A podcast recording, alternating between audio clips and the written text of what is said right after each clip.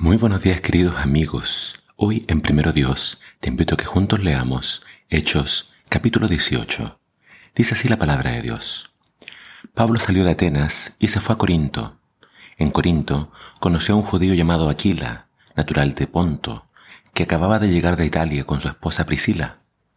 Habían salido de Italia a raíz de la orden de Claudio de expulsar de Roma a todos los judíos, como eran fabricantes de tiendas, al igual que Pablo, éste se fue a vivir y a trabajar con ellos.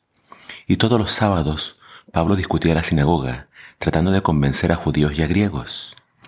Después que Silas y Timoteo llegaron de Macedonia, se dedicó por entero a predicar la palabra y a testificar entre judíos que Jesús era el Mesías.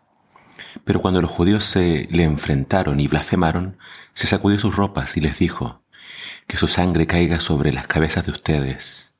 Yo he cumplido ya con mi deber. De ahora en adelante me iré a predicar entre los gentiles. Después se fue a la casa de Ticio justo, gentil que adoraba a Dios y que vivía al lado de la sinagoga. Crispo, el principal de la sinagoga, creyó en el Señor y se bautizó. Lo mismo hicieron todos los de su familia y muchos otros corintios. Una noche, el Señor se apareció a Pablo en visión no tengas miedo, le dijo, habla y no calles. Nadie podrá hacerte daño, porque yo estoy a tu lado.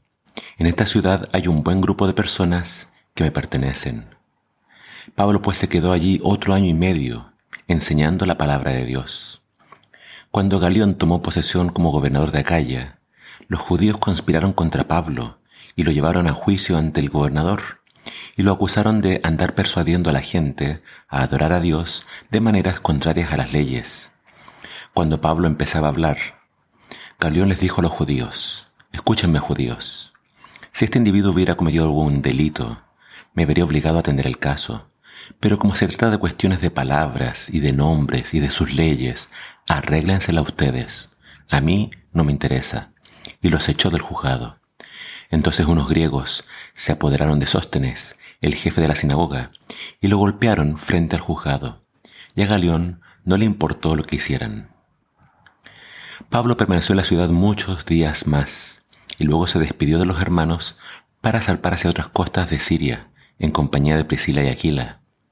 En Cencreas se afeitó la cabeza según la costumbre judía, porque tenía hecho voto. Al llegar al puerto de Éfeso, los dejó allí y se fue a predicar entre los judíos. Estos le pidieron que se quedara unos días más, pero como no podía les dijo, tengo que estar en Jerusalén durante la fiesta, pero les prometo volver a Éfeso algún día, si Dios me lo permite. Y zarpó de Éfeso. El próximo puerto fue Cesarea, desde donde fue a visitar la iglesia de Jerusalén, antes de seguir su viaje a Antioquía. De Antioquía pasó algún tiempo y se dirigió de nuevo a las regiones de Galacia y Frigia, alentando a todos los discípulos. Mientras tanto llegó a Éfeso procedente de Alejandría un judío llamado Apolos, hombre elocuente y poderoso en las escrituras. A él le había hablado del camino del Señor, y como era muy fervoroso, hablaba y enseñaba acerca de Jesús, aunque conocía solo el bautismo de Juan. En su mensaje en la sinagoga habló con valentía. Entre los que lo escucharon estaban Priscila y Aquila. Estos lo tomaron aparte y le explicaron con mayor exactitud el camino de Dios. Cuando Apolo quiso ir a Acaya, los hermanos lo animaron y escribieron a los discípulos pidiéndole que le dieran la bienvenida. Al llegar, Dios lo usó para el fortalecimiento de la iglesia, porque él refutaba ardientemente y en público a los judíos y demostraba por medio de las escrituras que Jesús era el Mesías. Esta parte de la historia me encanta porque vemos cómo se agregan nuevos discípulos a la causa, cómo nuevos instrumentos son elegidos por Dios para formar parte del equipo de evangelismo. Primero se nos presenta a Aquila y Priscila, un matrimonio que empezó a compartir con Pablo porque compartían el mismo oficio. Ellos construían carpas. Y entonces dice que Pablo, estando con ellos en Corinto, después de mucho tiempo se los llevó y los dejó ellos dos en Éfeso. El siguiente en añadirse a esta lista del equipo es Apolos y Apolos venía de Alejandría, de África. Y cuando llegó a Éfeso dice que Aquila y Priscila lo escucharon y vieron que era un hombre muy fervoroso, que creía en el Señor, pero no tenía todo el mensaje. Solamente él conocía hasta Juan el Bautista. Así que este matrimonio, Priscila y Aquila, lo toman aparte a Apolos y le hacen un estudio bíblico y le explican un poco más acerca del plan de salvación y acerca de Cristo Jesús. Obviamente Apolos acepta este mensaje y se vuelve un poderoso defensor de la verdad. Y después se fue a predicar a Corinto, donde Pablo había pasado más de un año y medio predicando el Evangelio.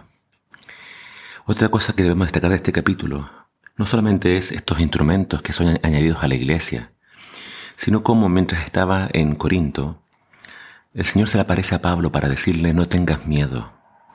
Yo tengo a muchas personas, mucho pueblo en esta ciudad. Y así fue como Dios alentó a Pablo a seguir predicando. Se iba a levantar oposición, se iba a levantar gente que iba a blasfemar y acusarlos de cosas que no eran ciertas. Pero Dios alentó a Pablo y por eso Pablo se quedó en esa ciudad mucho tiempo.